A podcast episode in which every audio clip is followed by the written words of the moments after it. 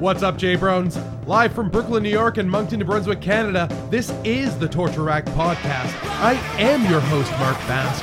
My co host is John F. Malta, and we are very happy to be here with you, our friends in wrestling. John, say something.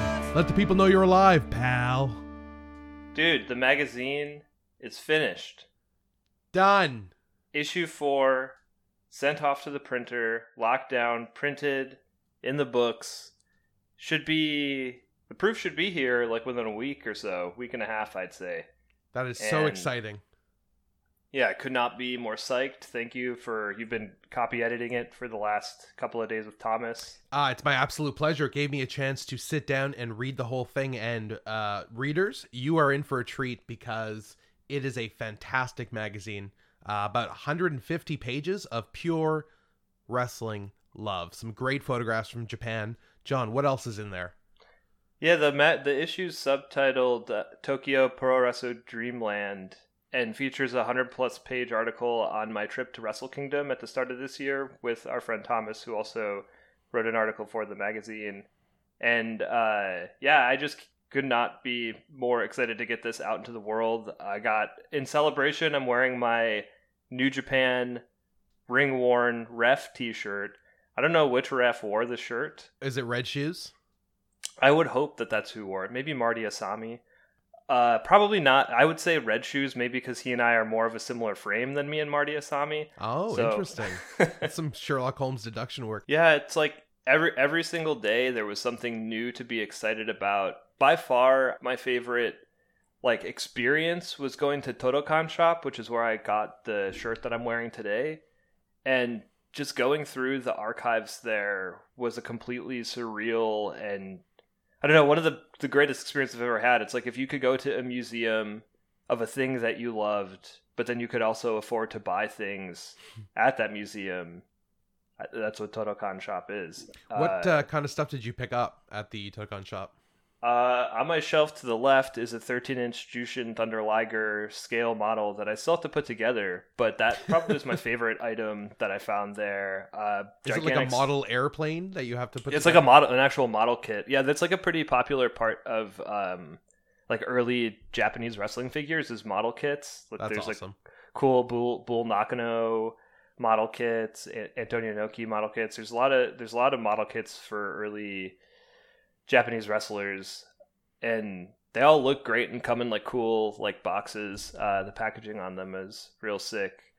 Yeah, uh, just going through that shop was really surreal, and just being in Tokyo for the first time, basically thanks to pro wrestling, was such a great experience. And one of the main reasons, the main reason that I pulled the trigger and decided to go last year was because the storyline that was culminating was the Tetsuya Naito's double gold dash and his quest for glory, which also today, the morning that we're recording this, New Japan is back in action, which is so cool and so exciting.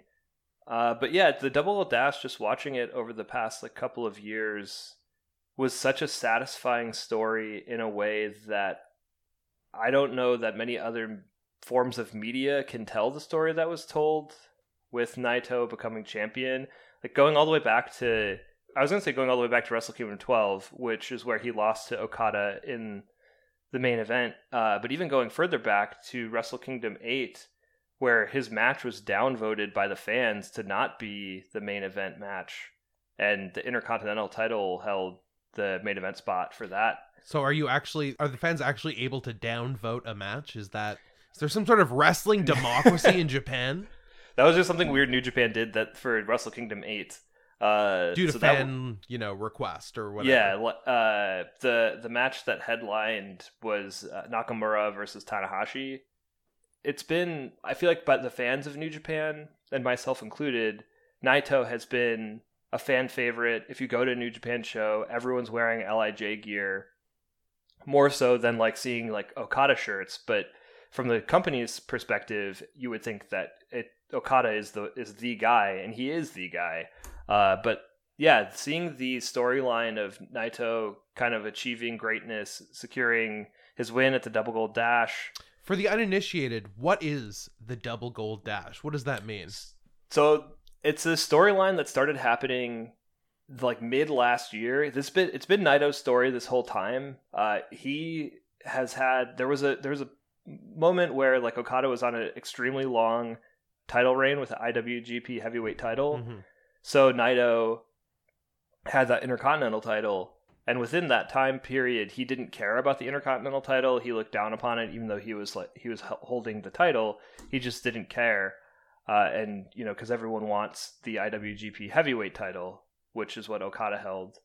So he started saying, I don't remember exactly when he started saying this, but he was the first of the four people a part of this st- storyline, which was named the Double Gold Dash, who started saying he wanted to be the first New Japan double champion, meaning he would hold the Intercontinental title and the IWGP Heavyweight title. And for the first time of, ever in New Japan history. For the, in New Japan's history, yeah. First time that this was going to happen uh, within the history of the company. And he is the first person to do that. And over the last year, people were added to that story. Like the second, I was like, oh, this is the story moving forward. The second Kota Ibushi, I think it was just after the G1 where he said, I'm going to be double champion at Wrestle Kingdom. But it just seemed to me, from watching it so closely and being so into Naito's storyline, that it's like, okay, well, we'll have him start saying that. And then Jay White started saying that too. And then and then I was like, well, the three of them, Okada Okada never said that. Okada kind of was just like, yeah, I'm the IWGP Heavyweight Champion. I don't really care about the Intercontinental title. I don't need right. to be the double champion because I am the champion, basically. So the double gold dash, to put it simply, more brief, uh, was a storyline between Switchblade Jay White, Kota Ibushi, Tetsuya Naito, and the Rainmaker Kazuchika Okada over the last like maybe six months from midsummer 2019 to January 2020, where at Wrestle Kingdom there was a double main event. Night one, Naito fights Jay White and Okada fights Ibushi. Okada wins, retains the title. Naito wins, beats Jay White, which was a pretty big deal because all of last year Jay White kept predicting things and they kept coming true. Right. It was, was like, like, me in my Intercontinental article. Everything he said would come true. Everything I said would come true. Yeah, ex- yeah, exactly. Sorry. Um no, totally. Yeah, it's like I, and being there for Wrestle Kingdom both of these nights, like I kept joking to you and Thomas that I was going to stop watching New Japan if Naito didn't win this weekend, which was kind of a joke, but also like a half truth where it's like this is Naito's story, like sure things can change, and like maybe the longer story Gedo would have told us would have been just as satisfying. But then on night two, it set up Okada versus Naito, and with it, the match is so good. It was my favorite match of Wrestle Kingdom this year. I know a lot of people are very high on the Ibushi Okada match, which also incredible match. Loved that match. It just didn't tell the story that the Naito match did. And for me, as a professional wrestling fan, feel like I care most about story more so than maybe work rate. I don't know how you feel, Mark. I was just thinking about how spoiled you can be as a New Japan viewer, where you're like, if I don't get the perfect conclusion to this story that's been playing out for four years, I'm out. Whereas on WWE, like Vince McMahon literally throws out the script like every Friday for SmackDown, so they can't do any long term storytelling. It's just basically based on the whims of one crazy billionaire octogenarian. so it's just uh, it's just really cool. And for me, uh, my favorite wrestling story of 2019 uh, is actually a little bit of a zoom out on this, which is just you watching this whole story play out. like I remember you talking about this during the G1 and you were certain that Naito was going to win the G1. Oh, I was livid because yeah, that I was so mad he didn't win. That would have yeah. very easily set up if he had won the G1. He's uh, number one contender to the IWGP Heavyweight Title, which Okada's holding. So then they could have done a you know a one-on-one winner take all the belts, and Okada almost would have been an interesting choice to win because he, like you said, he's the only one who didn't talk about how he wanted them both. So he would have just right. it would have just been another feather in his cap, solidifying him as perhaps the greatest you know, NJPW wrestler in New Japan history. So I remember you watching that. I remember you saying, if Naito does not win both titles, you were done with wrestling, and you did not, or you're done with New Japan, and you did not sound like you were kidding at the time.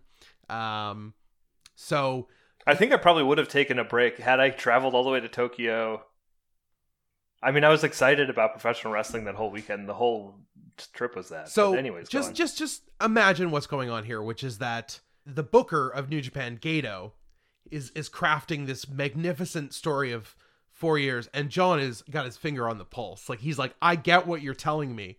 Don't fuck this up.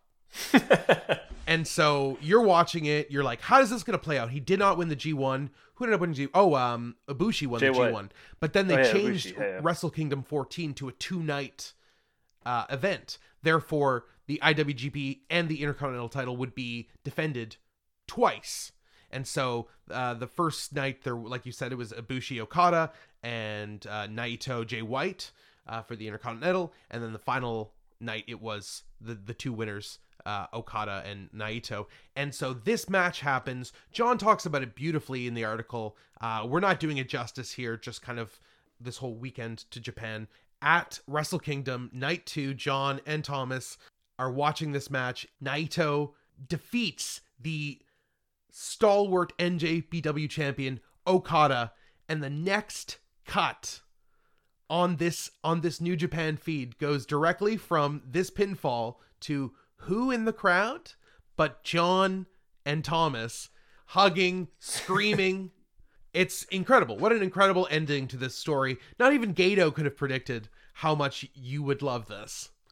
And how much it meant to me. Yeah, there's not there. The only in within the article, the only other thing I could think to compare it to was David Lynch returning to Twin Peaks, and specifically Dale Cooper's character within Twin Peaks. Like I loved Twin Peaks. I've loved Twin Peaks for a while, and just before it, what David Lynch was considering doing a new season, just con- constantly postulated with my little brother what where the story went after season two and maybe even, and we'd even go as far as like going back to I don't want to get too deep in the weeds of Twin Peaks, but uh, just going back to like before he kind of left the show and thinking about where it might have gone had he not done that, and then he came back.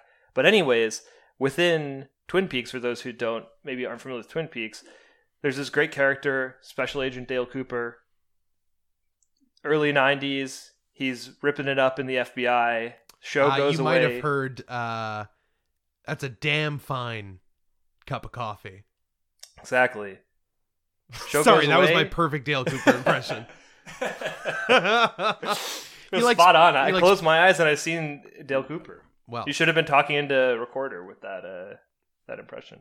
we're gonna um, start doing the, uh, the the audio drops on here, so I'll just drop in Dale Cooper being like, This is, excuse me, a damn fine cup of coffee. But for like two two decades, this character's just been sort of in limbo. And then we come back to this third season of Twin Peaks, and he's still in limbo because he's not himself. But then, right at the end of the series, Cooper is no longer Dougie, and he's Cooper. "You jumped And- a whole thing there about Dougie." I don't. I'm not getting. Yeah, I don't care. Whoever is listening to this that likes Twin Peaks will understand this analogy, and anyone else just can understand that it's Everyone about, else can like, just go long, screw, basically. decades long nuanced story with so many details that there's really it's you the only way to compare it to something else would be to compare it to something like David Lynch returned to Twin Peaks right, that was Cooper able to sort of play out over so himself. many years. Yeah. like how do you like there's not like really like a movie character or like a TV show character in that way that I feel like carries the same sort of like nuanced weight where it's like sure there's like long-term stories you could be watching in like a in like a movie or like a TV show over the years but the satisfying sort of like he finally did it. There was this one moment where it made sense for Naito to win and he wins. And even just the the the nuanced references within the actual match that he has with Okada like when he went up for this uh, Stardust press in Wrestle Kingdom 14 and he hit it and then didn't pin Okada when I was there I was like I don't I think he might I don't know maybe he's not going to win like my heart like sunk when that happened cuz the last time and like I and what would your life there- even be like right now if if Okada I know we totally we might not we wouldn't have this podcast I don't think Oh, absolutely um, not. but So, because in Wrestle Kingdom 12, Naito misses it, and that's sort of the inciting incident to end the match that ends the match and leads to Naito losing. Two years later, Wrestle Kingdom 14, me and Thomas are there, hits the Stardust Press, doesn't hit the pinfall, does some more back and forth with Okada to ultimately hit the Destino for the one, two, three, and then becomes double champion.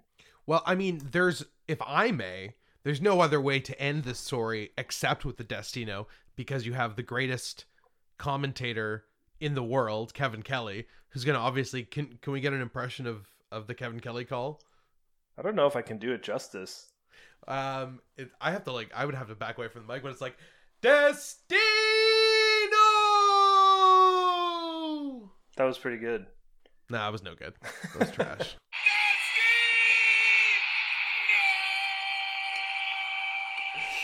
but yeah, it's just like walking walking away from that and seeing that st- the storytelling. It's just like insane that there is a booker and a wrestling promotion that is able to tell such intelligent, well thought out, well planned stories over such long periods of time. It's really really cool.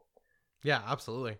Speaking of stories that have been playing out over a long period of time, although not necessarily under the same booker, um, we have the story of the eventual clash between FTR and the Young Bucks on AEW Dynamite. Yeah, that is a good comparison. That's definitely one that's been cooking for a while. New Japan is back. Within the New Japan Cup brackets for this year, the way that I have it set up is SANADA would go through and face many of his faction members. In the first round, he would beat Taguchi, Shingo beats Sho, and then SANADA and Shingo face off with SANADA winning, and then the finals being Hiromu versus SANADA, which would be a really, really insane match. Also, maybe it'll just be a surprise and it won't, it doesn't have to tie to any of the existing storylines. Man, I don't, I'm so excited that New Japan is back. Just thinking about all the other people that are in New Japan too, it's crazy. No matter who wins this tournament, no matter if the story plays out or a new one, one thing is for certain there is going to be a lot of really great matches. And we will try to uh, recommend some of them as they come up for those who maybe have not watched New Japan yet, but who are looking to dip dip some toes Yeah, in. So we'll make some recommendations. In general, though, with the New Japan Cup, I, I true, genuinely don't care who wins the New Japan Cup right now. Um, and I would like to, I would be cool to see whoever win the New Japan Cup. I don't know, kind of just, it's crazy to think just the, the amount of wrestlers that exist in New Japan, the amount of people that could be champion. It's similar to what AEW has done over this past year, year and a half of signing people, building people up, and then getting to a point where like anyone, a lot of the people that have that could challenge for the belts right now, I feel like I would be fine if they won. I don't know how you feel about that, but like, Well, I just think it's cool that they are doing such a good job setting up both A storylines but also B storylines with a lot of wrestlers. You know, um, it's like didn't Darby Allin recently say he was going to get his revenge on uh, Brian Cage because of what Cage did to him in the uh, casino ladder match? Yeah, so- totally. And, and that's just a secondary. That's like a far tertiary story. Yeah, that's like after Cage, if he loses to Moxley, that's like his next storyline. So it's like they're always planting these little seeds. You know, WWE tends to jump the gun on everything. They they tell these stories very slowly. Like the breakup of of Hangman and Kenny has been teased for months, right? yeah, it might not happen. It might not even still. happen. Um, or for at least a while. Yeah. they're always they're telling a lot of stories. They're playing this kind of game of chess, and I love seeing how it plays out. And the one, like I mentioned before, that I'm the most excited about right now is the eventual collision between FTR and the Young Bucks, because there's been so much confusion between uh, do these guys have animosity outside the ring? Do they respect each other? Uh, inside the ring, like, do FTR actually think the Young Bucks are just spot monkeys? Do they actually not think that they'll have a great match with them, or do they think this is our dream competitors? And you you can't really tell, and the story they're telling is very interesting. Well, and at the moment, they're kind of defending the Young Bucks. Like, But the, they're defending the Young Bucks. So basically, FTR and Butcher and the Blade had a great match. Um, opening match, one of the best TV matches of the year, in my opinion. No frills, just great wrestling between these two kind of bruiser tag teams. And then afterwards, the Young Bucks enter, and they're going to get hit by Butcher and the Blade once again. And then uh, FTR once again defends them from the Butcher and the Blade, saying that they don't want them to be injured whatsoever when they fight FTR. They want them to be at the top of their game because they they want to show They want to be the ones that showing that they're better handily. Young Bucks. Totally. Yeah, they're gonna beat them in like five minutes. Dude, Butcher and Blade versus FTR was so good. I rewatched that match. It's been uh, this year. I have not watched rewatched a Dynamite yet, Yeah. and this was the first Dynamite that I actually rewatched for no reason, just because I wanted to rewatch it and I thought it was great. Um, yeah, there's a really funny moment on commentary in that match where Jericho says something about the Butcher being a great rock and roll guitar player. And, and then like, Jr. you know that Jim him. Ross? Yeah, and then Jim Ross just so glumly says he's a bass player. Like it's He's actually a bass player. it was really a really funny moment on commentary. Like I like it seemed like just like because Jericho is so good because he keeps he throws out just like definitive statements that aren't necessarily maybe aren't always true or like not they're like inflammatory kind of and then like Yes. commentary deals with them. It's why he's great on commentary. And He is absolutely in peak form on commentary. He's like a great. Who does he remind me of? Um, I don't know if it's Jesse the Body Ventura or He is like yeah, like Macho Man. Like it's like there's a it, when like the characters of the '90s, like Jesse Ventura. I think Jesse Ventura is a better comparison than Macho Man. Like just but the still way just like a larger than life character who just huge comes on character the on, mic commentary and just is screaming everything. Jericho killed it. Like I, I laughed so much in this episode. I know I have things written down. I don't have anything written down for this match, but this match was full of like great big moves. There's a moment where Wheeler, uh, Cash Wheeler countered the leapfrog into a power slam. There was just like this huge brain buster around the end of the match. Dax uh, has Butcher or Blade up for the superplex, tags Cash, does the superplex, and then Cash hits the big splash from half the half the ring length away. Such a cool move. They just were working in synchronicity. The moves were heavy. You know, it, the the match had time to breathe, but it was never slow. Uh, ended with a uh, stuffed pile driver, which is now called the Mind Breaker. that's such a they're Such a good name. firing on all cylinders with all these finisher names. I love that finisher name. Yeah, absolutely. There's another good. Oh, Goodnight Express was another. they do that on the. There's a there's a great still that AEW posted to Instagram of the FTR doing that move to to Butcher, and they kind of have to pick him up like horizontally. And Butcher is such a big guy, so it's crazy that they can do that move on him totally. so smoothly. That I know I love that match. What do you in terms of like the tag the direction of the tag division, who do you actually think is going to be the next tag champs? And by that I mean how soon do you think the Butcher and the Blade will be holding the tag titles? I think you're going to be upset. one of my favorites. I think you're going to be upset at how long it's going to take the Butcher. I think Butcher and the Blade are enhancement talent. Uh, as good as they are, they're I think they're there to make other people look good. Um, and I'm very sorry. I can see the, just the joy draining off your face as you say that. Um, well, the end of this match was weird. I loved the match, but I did not like the sort of after match shenanigans. The Young Bucks come to the ring, and also yeah, Super Bad Death Squad. Super Bad Death Squad came to the ring. They're all just kind of standing there. It's a weird moment. There's a couple moments throughout this show that maybe I think it was a show too where there was like brawling, but it seemed kind of too plot like planned brawling instead of like all hell is breaking loose. Every all the tag divisions pouring out and they're ready to fight each other. Yeah. Because it almost seemed because like the the faces cleared the ring. Then we ended up with the Bucks, FTR, Hangman, and uh, Kenny in ring, and then Butcher Blade, Super Bad Death Squad on the outside of the ring. And they were kind of just looking at each other like, what do we do next? And there was one moment that I liked with them in ring. I don't know if you noticed this while we are watching. I don't think we called attention to it while we were watching it together. Where um, FTR, I I don't know, uh, one of one of the dudes in FTR is yelling at Hangman and like poking him in the chest, Mm-hmm. telling him that he needs to get his shit together. so I, I wonder if that's like gonna lead to like I wonder if FTR is gonna be next in line for the titles. They win, and Hangman defects and starts a faction with FTR. Oh my god. And Hangman maybe is the cause of the loss as well. Like it's like a t- double. Uh, uh, Oh wow. turn. I don't know, but uh, that actually sounds a lot like my prediction for another storyline, which is that it seems like they're teasing that Sammy Guevara is going to leave uh, the inner circle because Matt Hardy keeps kind of. You yeah, know, it seems like he Hardy's trying to start like a faction. That's sort of the seems like Hardy trying to was- the start a moment- faction with Private Party, Private Party and, Sammy maybe. Sammy Guevara. That was the other moment. Was that in this week's show where Matt Hardy comes out with Private Party in a chair? I think it was in this show. But that moment too seemed kind of weird because like Private Party kind of go around someone to like then do the chair shot, but it's like a back chair shot, so it seems very like kind of staged staged in such a strange not in a way that was like okay we've come out now and we need to do this spot where we're going to hit you with a chair so get in position Right. it didn't feel chaotic in the way that a lot of those moments normally feel. Uh, that might have been last week, actually. I think I'm, I'm. I think that was last week. Uh, then there was the post match promo with Natural Nightmares. Okay. This whole convoluted, okay. the lengths that AEW is going to explain why uh, Natural Nightmares are getting Just- a title shot.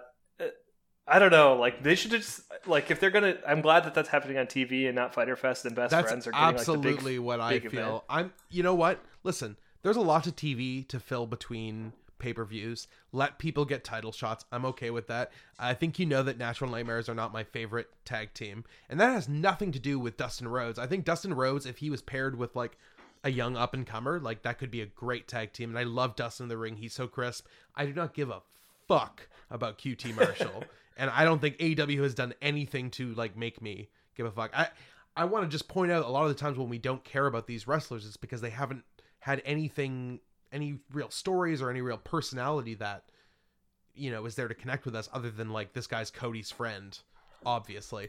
But so this story that is apparently playing out is that um, the bunny is what's her actual name? Allie.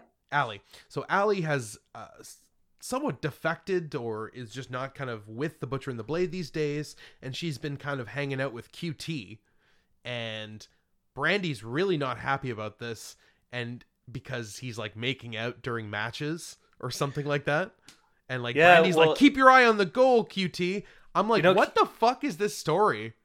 He, well, you haven't been watching Dark, and Dark, Q is built up QT a lot. QT, he had a singles match on Dark that I really liked a lot. Okay. Uh, he he faced Zach Clayton, and this this whole storyline mostly has been playing out on Dark, which maybe speaks to why like there should be some sort of catch up happening on Dynamite between what's happening on Dark. If everyone isn't like you're a super fan of AEW, but you are also not watching Dark weekly.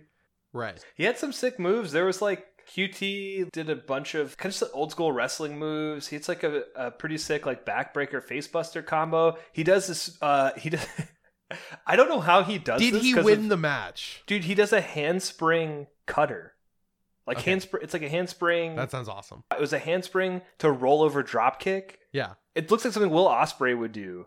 And Okay, that sounds awesome. But QT's doing it. did he win the match? I think so. Yeah. So what's Yes. the problem? What is what is everyone? Why can't QT get a little bit on the side with from the bunny? Do they just not trust the bunny? There's like a moment. I don't know. Yeah, like I, I don't know. it's just such yeah. a weird storyline that it's like QT's getting laid. I think it's everyone's that he's like, like, getting "Don't do that." The storyline is he's getting distracted by Allie because, like, in that in the match on Dark, they have Brandi get hurt. Like, Brandi's on the apron Okay. and she gets knocked off, and it looks like she falls her hand kind of hard actually. And then QT comes like Dustin's ten like Brandi, are you okay? And QT is kind of like looking over, and then he comes out to check on Brandi to make sure she's okay. And then Allie starts screaming because she broke a nail. and then also on Dark, a, a funny sub story. I absolutely love that they keep doing this in different storylines.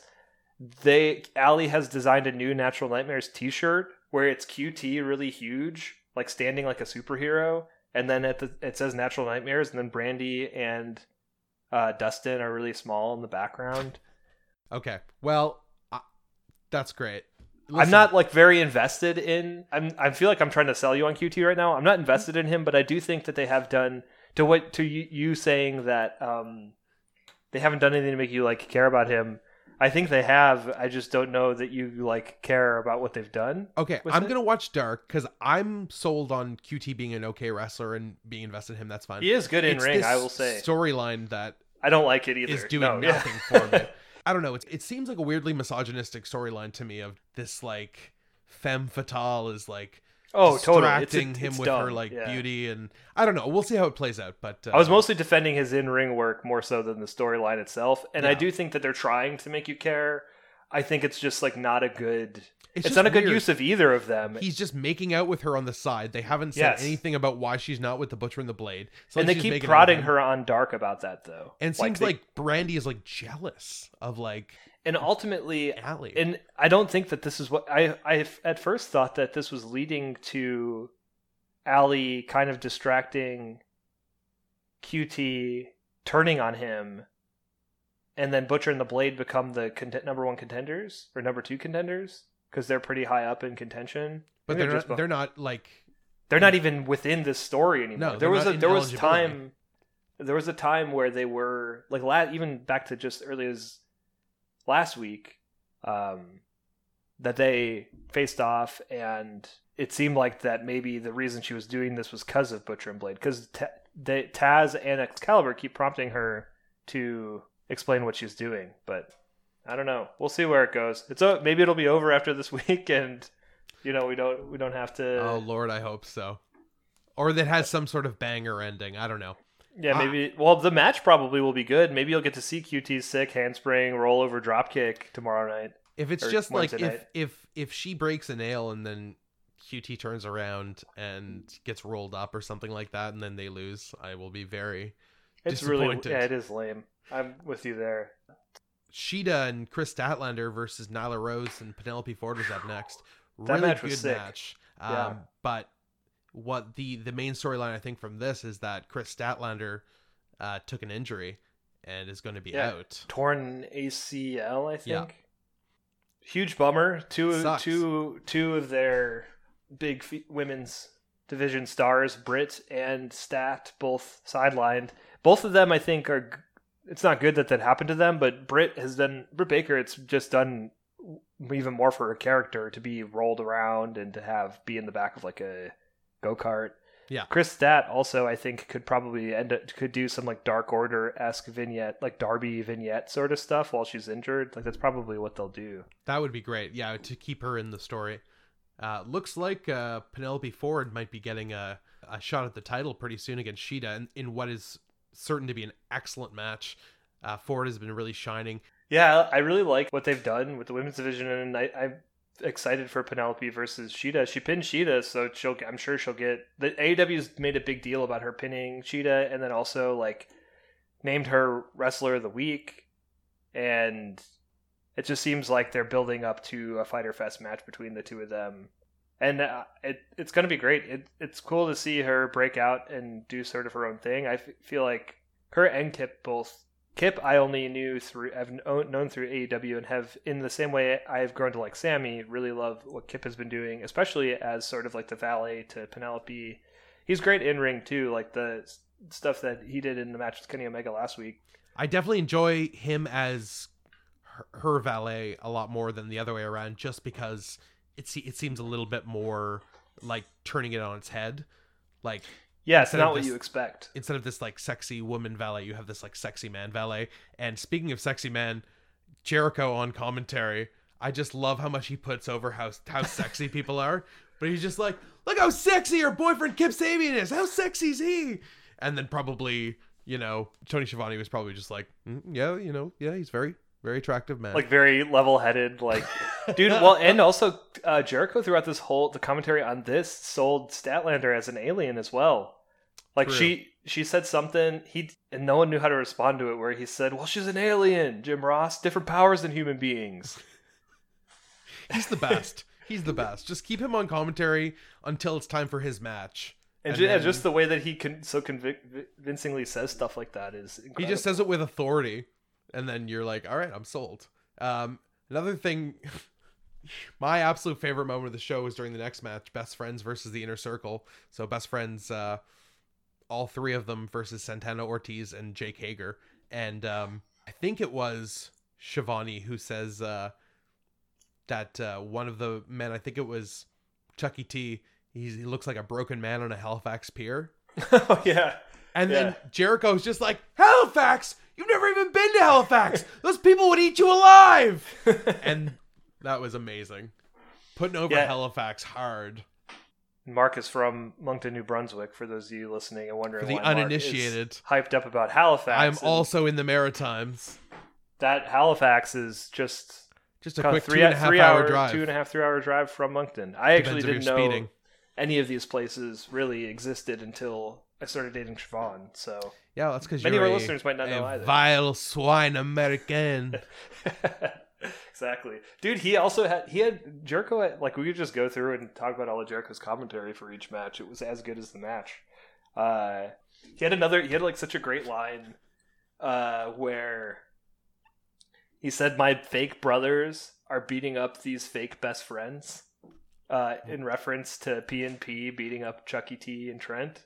Amazing. That's such a good line. And He also said that uh, Chucky T. He's like he's such an idiot. He doesn't even have a last name. He lost it in a poker game. Oh no, that was Trent. I think like Trent Beretta. He was talking about. Well, I- yeah. Oh, I guess this Jericho killed that on commentary in this match. I think more than any other match. Like most most of the notes about this match I wrote down are him on commentary. Like another thing that he said that was really funny was, you know what a cannonball is? A cannonball in Spanish is Excalibur. Like wanting Excalibur to tell him, Yeah. and Excalibur says no. What is it? And then Jericho just exclaims, "I don't know," really loudly. I don't And- know. yeah, he comes out of commentary to beat the shit out of Orange Cassidy. Brings a bag Orange of oranges Cassidy a new nickname, Blood Orange Cassidy. and says Blood Orange Cassidy has just been juiced. That was awesome.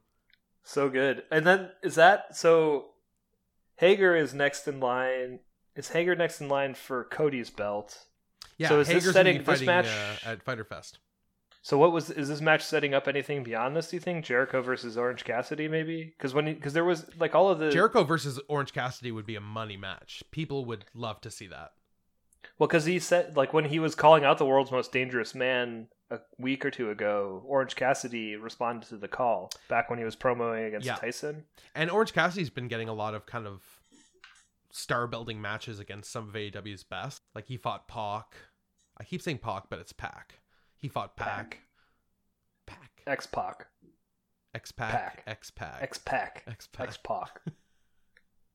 Pac and X Pac. They should there should be a WrestleCon Super Show where they're on the same team. Absolutely. the Um, one, two, three kids. yeah, it seems like that's Jericho's match for Fyter Fest. I think. Why else would they keep throwing them all together in the way they are? Yeah. Because now they're now uh, best friends are facing the sex gods, right? That's another part of the convoluted tag number one contender title tag match thing. Yeah, they have their number one contendership for Fyter Fest up for grabs, fighting Les Sex Gods, uh, Chris Jericho and Sammy Guevara this Wednesday. this Wednesday. They probably will retain the best friends and go on to be the team that fights Hangman Adam Page and Kenny Omega at Fyter Fest. It is looking very likely. Um, Yeah, I, I it's what that's what should happen. I, I, I mean, best friends are one of the teams that also I feel like during the COVID era really were like tearing it up. Yeah. and there frequently, so I feel like they should be the ones that kind of go on to get that featured match. looks like Sunny Kiss and Joey Janela are going to form a tag team. I am loving putting people who are underused on Dynamite together into tag teams. I think that's a Yeah, a so great you idea. brought, brought us the Super Bad Death Squad. Absolutely. So Sunny Kiss, who has been barely featured on AEW TV, he might be on Dark. He might have had a couple matches on Dark, but has I don't think he's been other than in the crowd on Dynamite at all. So it's great to see him uh, in sort of a very well produced promo. It's making me wonder what AEW's car budget is because it seems like everybody's getting a car.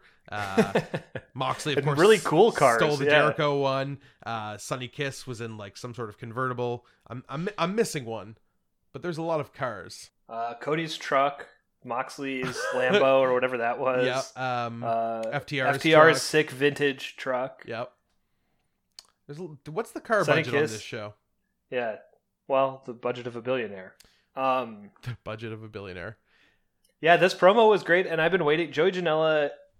Joey Janela is the first wrestler that I wrote an article about for Torture Act. Uh, and one of the people, in addition to like the Young Bucks and Kenny Omega that sort of brought me back to wrestling through YouTube clips. Uh, like I seen his roof fall, and I was like, "Who is this person that is jumping off of roofs uh, into a flaming into truck. a flaming barbed wire glass truck filled Um, with tubes. What do you yeah. call them? light tubes. Light tubes. Uh, but yeah, he he's on him. Uh, back when uh, he and Penelope Ford were together, I wrote like an article about them as the first sort of feature issue, fir- first feature article in Torture Act. So I have been waiting for Joey Janela to get featured in the way he has, and they've done a good job, like featuring the people that like we they should have featured up front and at the start and all these like first champions are the people who should be the first champions but i cannot wait till joey janela holds a belt i love that he and Sunny Kiss are paired up together. They've tagged a couple times. I don't know if it's ever been on Dynamite, but they've tagged on Dark a couple times together, and they're great. Uh, Yeah. just the wild poses both of them do together are really funny. Like Joey does a lot of funny like in ring. I don't know, just like pantomime poses. I feel like they play off of each other's energy in a really good way. Yeah, I think that's going to be a really cool, cool tag team. Totally. We got the be best Mox promo in a long time. Uh, it was great seeing him mad. He Yeah, was, like, totally. shooting on Brian Cage. He's talking about how how all this makes him train harder, hit harder, be more violent. I am one miserable son of a bitch. Fucking awesome. And then Yeah. who comes out but our boy, our boy Taz. You gotta get your head right, Moxley. Dude, I you have to start watching Dark just for Taz alone. Like he rips through Pineapple Pete for some reason, I love that. like through the whole match. Just, decides he doesn't like Pineapple Pete. Yeah, but and that and it's I think playing into his heel character because up until then he has been a pretty even keel, like putting people over, introducing who they are and why, and why we should care about them. But yeah, he goes through and says he like dresses Pete, Pineapple Pete down throughout the whole match. um, and yeah, that the the promo he does with Brian Cage. Brian Cage also comes out. There's a moment uh, during Dark, uh, kind of circling back to Dark uh, before we get to the main event of Dynamite. Uh, the main event of Dark was Jon Moxley versus Robert Anthony, which is a rematch from their CZW days, and another sort of match that CZW fans. I've never been a big CZW fan, super fan. I've watched matches on YouTube, seen the uh, Vice documentary that was made about it, and have caught it here and there. A lot of great matches, not just death matches, but uh, just was kind of off my radar for a while. But they did a they had a rematch of uh, a match that happened a decade ago where Moxley was CZW champion. He faces Robert Anthony and retains. In that match, he power bombs him through a glass table, and Robert Anthony's back gets like brutally cut up. Holy shit. It's insane. This match that happened on Dark was good. It was fi- fine. Just like it was a non-title match. It was just a match between the two of them, and it was just uh, kind of a straight wrestling match. It, it wasn't. It wasn't the best match that I've ever seen Moxley have, but it was fun to watch. And just I, the reason I know that he powerbombed Robert Anthony through a glass table is because I looked up their matches and sort of was looking at the history of the two of them together, and it's cool that they're letting Moxley and different people do these sort of little blow offs Totally. like this as part of the title feud. Uh, the the other thing that I wanted to mention from Dark that I feel like you should go back and watch is Jurassic, Jurassic Express versus Cutler and Avalon. You've been talking a lot about. Um, I feel like throughout since we started this podcast, just the tag division and people not doing tags and not sort of like uh, appropriately following those rules, or like what are the rules if there are none. And this match specifically it's just a really good tag match. One of my favorite tag matches in AEW of the year, I would say. Like in my mind, my favorite tag matches have happened so far in AEW this year probably would be Young Bucks versus Omega Hangman, Butcher and Blade versus FTR, Jurassic Express versus Cutler and Avalon. So you're telling me that Brian Cameraman Cutler from BTE and Peter the Librarian Avalon are a tag team now and they're ripping it up on Dark. That's what you're telling me. They are, yeah, and they're in a feud. They're in a great long term feud to see who can get the, the their first win first. And Marco I Stunt love rips it. Marco Stunt rips it up in that match also. Um, He does a lot of cool. Like I feel like he's doing a lot of he's and Marino Marcos Stunt is someone that you were not totally excited about to begin with, but he's I feel like done a really good job also in like building an offense that makes sense for his size, doing a lot of like evading and then quick moves in response because he's hard to grab and hard to get hold of. He doesn't bother me that much because he doesn't win very often against like bigger dudes. Um, my problem with Marco Stunt was just that I felt like he made Jurassic Express, and this doesn't make any fucking sense what I'm about to say. He made them too cartoony, and I know it's already a tag team with a, with a dinosaur. Seeing So them all together now, though, I really like it a lot. Well, know. you've sold me with the the Luchasaurus action figure with Marco Stunt and uh, Jungle Boy sitting on each of his shoulders. Uh, that needs to happen. You've sold me on that. But I, I, after just to finish up on the Dynamite section there, uh, Moxley and Cage had a really cool uh, sort of backlot street fight, backlot Yeah. brawl, yeah, on on some cars and stuff. This episode of Dynamite has been fantastic so far, and leads into just a great main event between Cody and Marq Quen. Marq Quen of the Private Party, um, a tag team that has not been getting a lot of wins, and it's really cool to see the standout member Marq Quen be presented as a single star and be put on the same level as Cody. People talk a lot about Cody burying uh, talent, but it just does not happen. Really, in each of these matches that he's going to have, uh, he's been putting over this talent huge. He put over Jungle Boy huge by just letting him go toe to toe with him and take him to the limit last week. And the same thing happened with Mar- with Marq Quen this week. Uh, it was great to see that Private Party have a new theme as well. It's definitely an improvement. Definitely Better improvement. than this is a private party and you're all invited, or you're not invited. Whichever it was. Not, Not- for me. not interested in that old theme, but the new one's really cool. This match had a lot of great stuff. Huge avalanche belly to back from Cody, uh, corkscrew DDT, shooting star press over the top rope that uh, Marq Quen hit on Cody outside the ring. Just uh, some amazing stuff here. The whole match was really awesome. Yeah, it was. It felt to me not necessarily. I don't want to say a make or break moment, but just like a this is a moment for Marq Quen to step out and sort of like establish himself himself as someone that is not just like a tag person. part of, but goes part of a losing tag team also. Yeah, Uh, like but- a, a single star. And I know a lot of I've read a lot of things like kind of championing Marq Quen and his abilities, and it really like he really came through in this match. It was. I really would put fun. Marq Quen on that list of the young stars like we always talk about Darby Allin, um, totally. Sammy yeah, Guevara. Sammy Kip. Yeah. it's a whole like next yeah generation. bubbling like upper mid card, soon to be like main event talent in the neck in like three two three years like Yeah. or sooner. Uh, That yeah, was- this match was great. one of my favorite dynamites of the year. Um, anyone who's looking to dive in on an episode, I felt like all the characters really came through for me. Um, I was there. I, I don't remember when this happened, but there was even a Dark Order. Oh yeah, the Dark Order came out after Colt Cabana lost his match, and Brodie Lee was there, and finally Evil Uno and Stu Grayson were together. Um, it- worked for me. Like they were all right, I forgot about that. I knew that there was a out to- moment. I like that a lot. I, yeah, it's a good. It's a good to bring that up actually, just because like if you and I both uh, have not been the biggest fans of Dark Order, I feel like they're coming together. It's cool to see uh, Uno uh, and Stu Grayson with Brodie. They feel like a strong faction. They, it's what they needed. They needed Brodie and Stu Stu Grayson and Uno together. and just to come out all together and just be like, you know, we will help you at, at his lowest moment after this loss. Um, and that's that happened on Dark as well. Uh, performer named Lee Johnson fights number five, and the match was cool, and they watched on, and Brodie like the the sort of underlings of Dark Order are watching, and then at the end of the match, Brodie comes out and tells him to finish the job, and then he does, and then he wins. So seems sort of like what you were saying, where it's like we need to see these wins.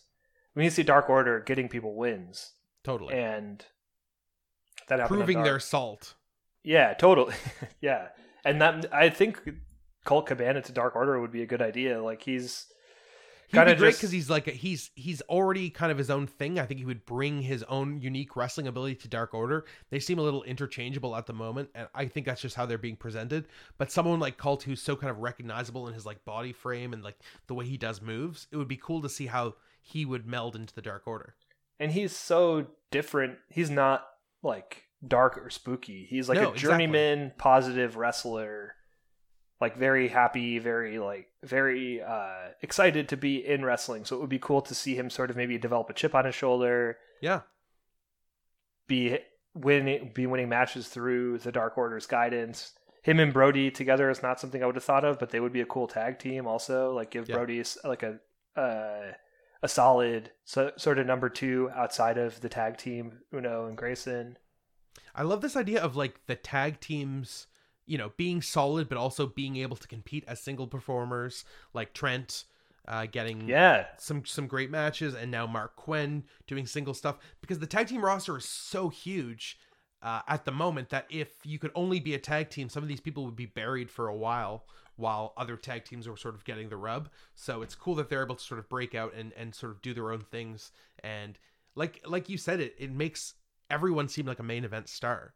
Whereas in WWE, they all all the tag teams seem like interchangeable mid carders. yeah, they're not. It's they don't matter really, and it's not like oh, I wonder if he's gonna win. It's like he's definitely not gonna win. So can this either hopefully this match is fun to watch or forget it. Whereas in yeah AEW, there's a lot of a lot of potential for a lot of different people. There's like literally like five years of people to be champion right now without adding anyone to the roster. And We need to get through like Lance Archer, Pac, like all these, and Kenny Omega, like all Yeah. three of them should hold the world heavyweight title. it's really exciting to see how this is going to play out. It also means that the mid card title, the TNT title, is going to be a really prestigious belt to hold because we might very well see uh, Pac coming back to challenge for that. Pac versus Cody, that would be a great match. That would be a cool first match back for him. Yeah. Even have him come in and win. Maybe Lucha Bros could be tag champs at that point. Death Triangle Maybe not. holding the belts. What is really unfortunate is that this Dynamite that we watched uh, back on Wednesday is kind of foggy in my mind, whereas crystal clear in my mind is the WWE Backlash show that we watched last night. Which was just last night. Uh, I have no energy to go through uh, the mid card. Oh yeah, I don't. I don't think. I, I think that that wouldn't be a productive use of our time, anyways. Overall, my I, I don't know. Overall, up up until probably halfway through Randy Orton versus Edge, I basically was questioning why we we both were messaging each other, but we both questioned each other like, why are we still watching? Why do we still watch this? events? And it's so funny because John like actually pitched not very long ago uh watching like all the Raws and Smackdowns and I think just this pay-per-view package card uh like totally dispelled that notion because we got to see all the stories leading up to some of this stuff like uh the Jeff Hardy and Sheamus like Jeff Hardy's really tasteless um sort of alcohol abuse drug Yeah. use DIY It's very hard to watch that. very hard to watch. Um, watching them just bury Asuka like versus Nia Jax. She didn't. She, they got a double count out. She's got a, a visible pinfall already from I can't remember who it was. If it was Charlotte, they're just they're burying Asuka even though she is the women's champion. Champ. They're just they're not letting her have any wins. It's like tough to see. Braun Strowman in another handicap match versus Miz and Morrison. We had to sit through a very cringeworthy Miz and Morrison music video that went on for way too long. Finally, there was Drew McIntyre versus Bobby Lashley, which was actually up to that point easily. That was a cool match. I, I That thought it was match- I loved that match and the match that happened on SmackDown, AJ Styles versus Daniel Bryan. Oh my god! Was an incredible match. Like I, I can't think in my mind. I can't think of another wrestling match that has happened in WWE over the last couple of years that I like as much as that match. Well, certainly on TV. Like that's Yeah. been the best TV match that they've had. This should have been on the backlash card. We've talked about it uh, quite a bit. We're pretty sure that they put this match on SmackDown because if they hadn't, it would have been better than the Randy Orton Edge match, which they've already billed as the greatest wrestling match ever. So you can't very well having a better match on that same card. That is going to be so obvious. But uh, I will say, like during that Intercontinental title match too, like commentary was not as annoying as they normally are. Like they built up the importance and prestige of the Intercontinental Championship, talking about how Ric Flair, The Rock, HBK, Stone Cold Steve Austin, Pat Patterson all have held it, its importance, why it matters, uh, and then you know AJ Styles wins that match. Very highly recommend that match. Very much worth watching. Very much do not recommend the Street Profits versus the Viking Raiders, which turned into a weird Saturday. That was the match that I was like, dude, I don't think we keep watching this I am- anymore. I'm I do not want to take people through this match because if No. I do, it's going to sound fun and more fun than it is. Like if I told you that in the middle of this segment, Akira Tozawa came in with a squad of ninjas on motorbikes, this might sound like a fun time, but it really wasn't. It was just cringy. Um, it I buried both teams, uh, in my opinion, and just makes The internet seems to love this match. I don't want to talk about it. Listen, we were we were weirded out when people were lo- loved the Boneyard match because we thought the Boneyard match was like really cheesy. Um, this made me long for the Boneyard match, like for something yeah, of well, like a Texas Walker want to watch Ranger WWE quality. anymore. Yeah. yeah. And The greatest match ever was great. Also, yes, uh, I listen. We were making fun of this match at the start. Uh, I was saying to you, like, I can imagine them planning this match and like Orton being like, "All right, um, then I'll put you in a headlock, normal length, say two three minutes, uh, and then you put me in a headlock, you know, uh, you know, standard headlock length, five seven minutes." Um, and I was saying, like, imagine being able to edit this match piping in crowd sounds to this match, doing all this to this match, and still leaving in like a four minute headlock. Like that seems like a strange, strange moment for me. Um, but you know what? As the match uh, bared on, and it was a 45 minute match, and usually these kind of big overblown matches, like let's say Triple H versus Batista or something like that, these really huge star long bloated matches. I don't like them but this match really did build. At one point they were just spamming attitude era finishers. Uh, yeah, that was really cool. Edge's rock bottom was great. edge's rock bottom randy orton hit the pedigree. Pretty weak pedigree. I, I was saying that triple h was going to be pissed because randy orton buried both the pedigree and nxt in one week. Totally. that's, that's going to be a blow off wrestlemania match that'll go on for about an hour um and with lumberjack WrestleMania match with NXT being the lumberjacks, Triple H versus Randy. Oh, that would be awesome. And then everyone just beats the shit out of Randy Orton and slap their legs the whole time.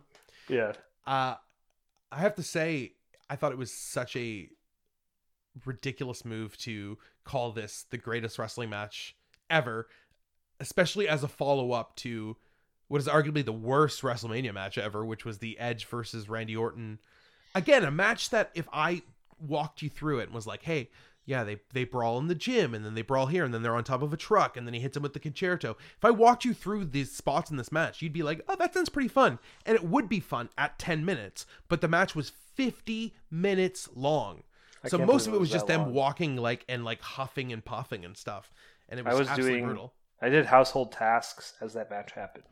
Yeah, it was it was brutal, but this Edge Orton match it uh it it paid off. We, we gave it an A minus. Uh, certainly not the best wrestling match uh, ever.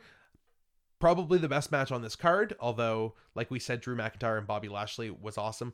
But uh, most of Backlash was was a wasteland, and I was telling John how it pisses me off that they can pull off a couple great matches at the end because it almost it almost excuses these things, and it's like Vince will never learn if the pay per view Yeah. ultimately is like okay in the end.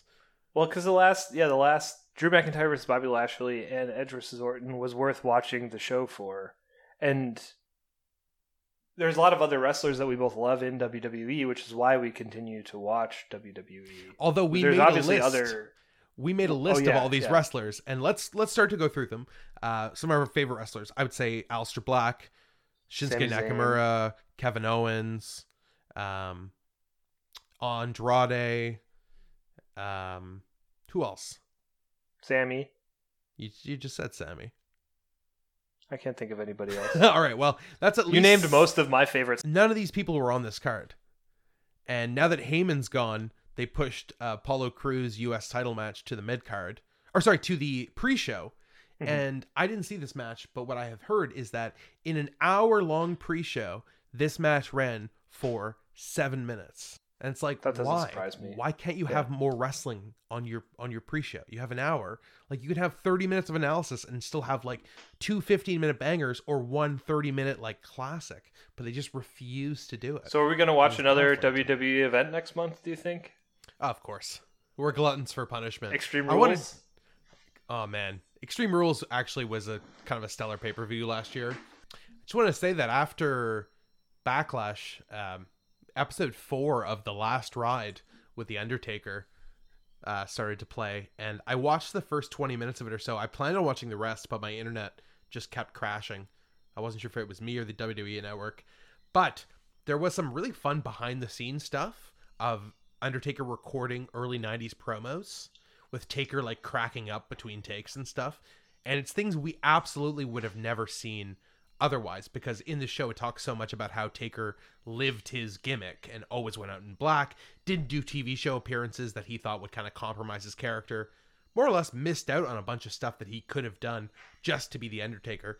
So there's absolutely would never have been bloopers like included on No, there was only like I remember like late '90s there being only like maybe one or two times where Undertaker was even not even out of character, but just interviewed outside of like a WWE produced thing. right and he's just like fine good Yeah, he's, he doesn't really- really doesn't really speak in Yeah. full sentences. He just says like single word sort of things. Uh, Yeah, so I think I need to go back watch, and watch that, the last yeah. ride. Yeah, because it actually looks really cool. I watched some of Um, it. That, that's I feel like they're that's like the best sort of content WWE produces is those those documentaries. They're all good. Oh, the behind the scene documentaries WWE awesome. twenty Like, four, three sixty five. meeting Kevin Owens' parents and stuff is so cute. Yeah, they're really really great. Uh, like the Morrow documentary, uh, like all, all of them are so good. I went back. Uh, you brought up Extreme Rules being good last year. It the card is absolutely stacked from last year. Nakamura, the opening match was Nakamura versus Balor. That's what it was. Gulak versus, Balor. Tony Nese. Is this last year? Wow. Underta- Undertaker and Roman Reigns defeated Shane McMahon and Drew McIntyre. What is it? The Dogs of Hell? No holds barred tag team match. Oh, Dogs of War. Dogs of War. Revival Shouldn't it be the defeated of the Hell? Usos. Aleister Black defeated Cesaro. Bayley defeated Nikki Cross and Alexa Bliss. Braun Strowman defeated Bobby Lashley. New Day defeated Bryan and Rowan. AJ like Styles defeated Ricochet. Yes, that's what it was. Man, how much has Ricochet been buried? Main event. That's where he's. That's the other guy we didn't mention. That's how much he's been buried. Is we I couldn't even to think of mention him. him Yeah. as the people who are not even on the card. Dude, and he ripped it up in NXT. That Lucha Underground match that Thomas showed us that he was in, absolutely Prince mind blowing. Puma. Yeah, I love that. I love masked Ricochet. same. Yeah, that Super cool. match was really cool, I would love him to come back with a mask because he's been buried so much and just be somebody else. and not wear And his like do the same wetsuits. I have no like. I would if I was Vince, I would have buried him just for that, just for wearing those weird wetsuit. It was like he was supposed to be a superhero or something, but like you know what a superhero has is abs. That's what I've learned from all these Marvel movies. Well, if you look like And- Ricochet, yeah, you are a fucking superhero. If you can do the kind of moves he can do off the top ropes, you don't have to exaggerate that. the last four matches on this card: Kevin Owens versus Ziggler, Kofi Kingston versus Samoa Joe, and then this last Ooh. part I don't remember either. Seth Rollins and Becky Lynch defeat Baron Corbin and Lacey Evans, and then Brock Lesnar defeats Seth Rollins. Sorry, was Seth Rollins in two matches in a row? Is Yeah. you just said? Seth Rollins and Becky Lynch have their Universal Championship and Raw Women's Championship on the line. Oh, and then Lesnar does a cash oh, in, cashes Oh, in his ca- Money in the Bank, and Lesnar, let let us not forget that Lesnar last year won the Money in the Bank in a match he wasn't even in. He just came from the back and climbed the ladder and took it. And somehow that was storyline okay. Do you remember this? I do. I don't. I don't understand it, dude. Earlier this week, uh, while I was watching Dark, this is why. This is the other reason why you have to watch Dark. I woke up super early last week and put on dark but fell asleep. And then when I woke up, Because it was too dark. Should have put on AEW Light. it was like I think for like f- five in the morning or something. I was like definitely not starting my day. Uh, I woke up then and put on dark, and then when uh, like on YouTube, and then YouTube auto played, and the show I woke up to was TNA Lockdown 2009. Oh, interesting. What was on that? I woke up to the last two matches, which seemed to be like. I mean, I went down and looked at the whole. I went back and looked at the whole card. Uh, What were the last two matches? the though? last two matches the second last match was the main event mafia made up of kurt angle booker t big papa pump and kevin nash My God. facing chris daniels aj styles samoa joe and double j jeff jarrett Oh, I, I love that actually. It's like these invading guys versus the homegrown TNA talent. Well, not homegrown. But you know yeah it mean. was a really good match kind of i don't know there was There's no way that Nash was good in that match. You cannot tell me that Kevin Nash was good in that match. I won't believe no it. no big papa pump throws down some sick moves like top rope superplex top rope frankensteiner like right in a row um Oh, really? like back and I wasn't sure if he could still go at that point. Yeah, no, he he's he's probably the best on that team. Oh, Booker T is good too. Uh, Oh yeah, Booker's always been good. But it, it was a fun. It was fun. It was more fun just to see the, all of those people interacting than it was to actually see the match itself. The match itself, probably like a C. Uh, and then there's a surprise debut at the end. Bobby Lashley comes out, and it's a really big deal. He seems like a monster. He looks terrifying. mm-hmm. It's fun to watch. And then the the main event of that show was Mick Foley versus Sting. Again, not the greatest match, but the promo and package was cool to see. Plus, it's like Mick Foley against Sting in a ring together is just like a very surreal thing to see. I realize that that probably like in retrospect that's cool to see, but at the time it's like this is why everyone hates TNA. Like why are Mick Foley and Sting both in the main event and not AJ Styles or Daniels or Samoa Joe? yeah. But yeah, it was Well, it's an interesting artifact of that time of just these kind of random matchups of like people who are pissed off at Vince McMahon. Yeah, it made me actually made me want to go back and watch more TNA matches uh, because I ha- I I didn't watch any of it. I mentioned a couple of weeks ago that the only TNA I seen was the one time I went to Universal Studios and saw it live. While we're while we're on still on the first run of supercards, maybe we should just book a TNA supercard and do that. Let's do it. Yeah, I think we should. We've done so far Lucha Underground. We have not done New Japan because there's too many good matches. So we have done we- WCW. I don't know. I still don't know the best way to do a New Japan Supercard. Um, I still think it needs to be very specific, like either Okada Supercard or like the G1 Climax 2019 Supercard. You can't because you can't say what are the best NJPW matches. Like I haven't seen that They're all and I I already know that. yeah. Uh, speaking of NJPW matches, I watched your classic match recommendation, which was the Great Muta versus Hulk Hogan from Wrestling Dontaku 1993. Hulk Hogan is in full skullet mode. what did you think of the match overall? Uh, I thought it was excellent, honestly. Uh, starts out with Muta disrespecting Hogan.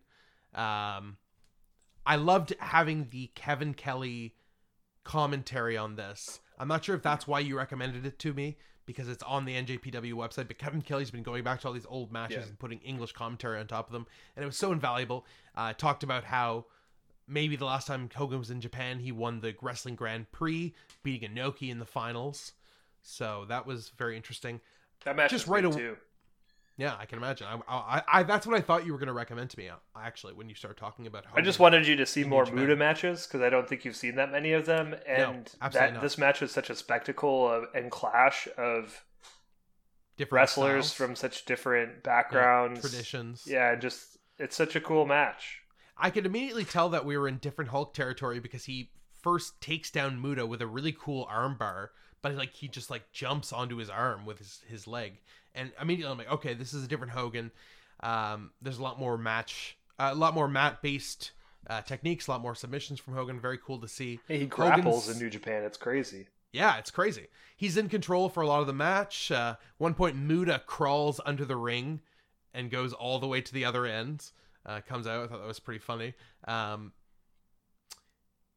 uh, one piece of commentary that stood out was that Kevin Kelly said that earlier in the year, Hogan, the WWE champion, had said that the true belt to hold is the IWGP Heavyweight Championship from Japan, which really like raised a lot of eyebrows in the US.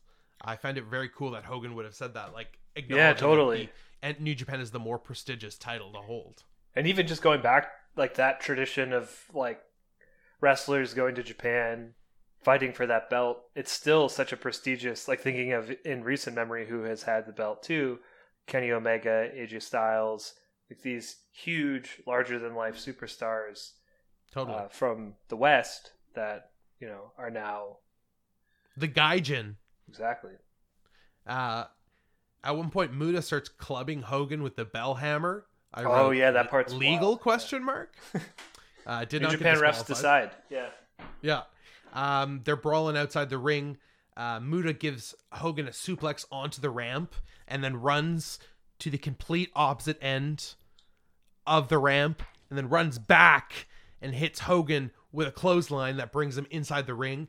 Into the ring, Muta reverses an Irish whip from Hogan, sending him into the corner, and then hits him with a sweet back handspring elbow takes Hogan, gives him a backbreaker, goes in for the moonsault. It is not looking good for Hogan.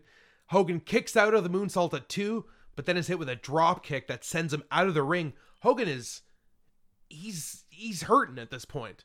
Uh, Muta throws Hogan into the barricade, and then grabs onto this rope ladder that is outside the ring for the lighting rig, and swings into Hogan for a drop kick. Hulk is on the run at this point. Muta hits him across the spine with a steel chair. Hogan's in pain. The ref tries to wrest the steel chair from Muda, which distracts him long enough for Hulk to hit him with an axe bomber clothesline. Now Hogan is fighting the ref, trying to get the chair from him, only to be greeted by a green mist from Muta. Hogan's down. Muta's on the top rope. Goes to hit him with a flying press. Hogan sidesteps. Muta's down. Hogan hits the leg drop. That's got to be it. The leg drop's one of the most protected moves in the wrestling business. One, kick out at two. Hogan hits the big boot and the axe bomber once again. That's the three count. Puts down Muta. A minus for me. Really fun match. Great to see Hogan using his match skills, and like you said, to see him in a in a clash of styles uh, against the Great Muta. I absolutely love his finisher in New Japan too. The Axe Bomber. It's such a cool name. Such a cool name. New Japan just has the names for and sure. just yeah, him throwing down that clothesline with such intensity is so cool. Uh, in recent memory, like Shingo Takagi, his clotheslines, it feels like that kind of a clothesline. Like a lot of Totally. intensity behind it. Very very cool to see. I yeah that that match is one of my favorite like classic New Japan matches. Just for how like remember when I first discovered it, just being so mind blown to see Hulk Hogan in a wrestling match like that, where he's Totally. really Just- using all the skills he always had, and then he just doesn't have to do that in WWF and in the states, so he does. Totally. It's just seeing him in a different context is so interesting, just from a different lens, and being genuinely shocked when um, Muta kicked out of the leg drop. Totally. Like yeah, I, I was like, "What?" there's a great match too where he is teaming with Muta against Road Warrior Hawk and Power Warrior, and he takes a bunch of moves from the Road Warriors of Japan, and it's just so weird to see Hawk, Road Warrior Hawk, throwing down moves on Hulk Hogan. Like that's just not Totally. something I feel like you would see happen in WWF. Oh, absolutely. Are you ready for your classic? Yeah, lay it on me, man. John. What is it? I'm about. To, I can't I'm wait. To, Uh, I'm give me about the to lay year. it on you. Year first. 1989. Whoa. Okay. You ready Uh, for this? Give me the promotion. no. Okay. NWA. Oh yeah, I, I probably haven't seen this. What is it? Uh it is the beginning of the original greatest trilogy in wrestling history. The best bout machine, Ricky Steamboat versus the Rainmaker, Ric Flair. Chi Town Rumble, 1989 for the NWA Heavyweight Championship. Uh, you so the first time I recommended a match because you you talked about how you didn't really like Shawn Michaels that much, so I made you watch the Shawn Michaels uh, Chris Jericho match from 2008. I was pretty sure you hadn't seen. Uh, you had made an offhand comment about not being the greatest Ric Flair fan recently, and so I thought I would recommend this Ric Flair match to you, which is fantastic, and it also will set up uh, me being able to book a later match in that trilogy into our WCW Supercard. So some of these matches I'm recommending to you are matches that don't quite fit into Supercards that I want to do, but um, are integral matches to watch nevertheless. Dude, I am psyched to watch this. One uh, one thing that I find myself watching a lot, like really late at night, when I can't sleep, is old Mid South matches. Oh, I've not sweet. where do seen- you watch those? I've not seen this. Uh, Amazon Prime has uh, endless. For some Really? reason, it's like buried on Amazon Prime. But if you search pro wrestling on Amazon, at least in the states on Amazon Prime, there's tons of South, uh, Mid South, and like old like Nashville wrestling promotions uh, as well. Uh, it's cool Very to see. Yeah, like Nat- Nashville, Kentucky, sort of yeah, 1980s uh, wrestling promotions. Uh, and yeah, it's uh, it's something that I find myself watching a lot just because I love the graphics, I love the sound, the crackle of the old sort of production is great. So it'd be cool to watch this NWA match. I've not. Yeah, That is actually. Uh, thank you so much for saying that because I actually forgot. Uh, one of the things I was going to bring up about this match is that it, it features career high work, in my opinion, from three people: uh, Ric Flair, Ricky the Dragon Steamboat, but also good old JR Jim Ross on commentary. oh my god, awesome! I give a lot of shit to in uh, recent days on on AEW television. I make fun of him a little bit. He knows the butcher horny. plays bass. He knows the butcher plays bass. He's a little horny sometimes. Uh, he doesn't know all the names all the time, but he is still the voice of wrestling to me. When I think of commentators, it's good old JR because I watched it in the Attitude Era, and it's been great watching WCW matches and hearing his commentary. And it's really great to hear him uh, on on this call on NWA, and I can't wait to hear your thoughts about it. Looking forward to watching it this week. Well, you know what I'm looking forward to?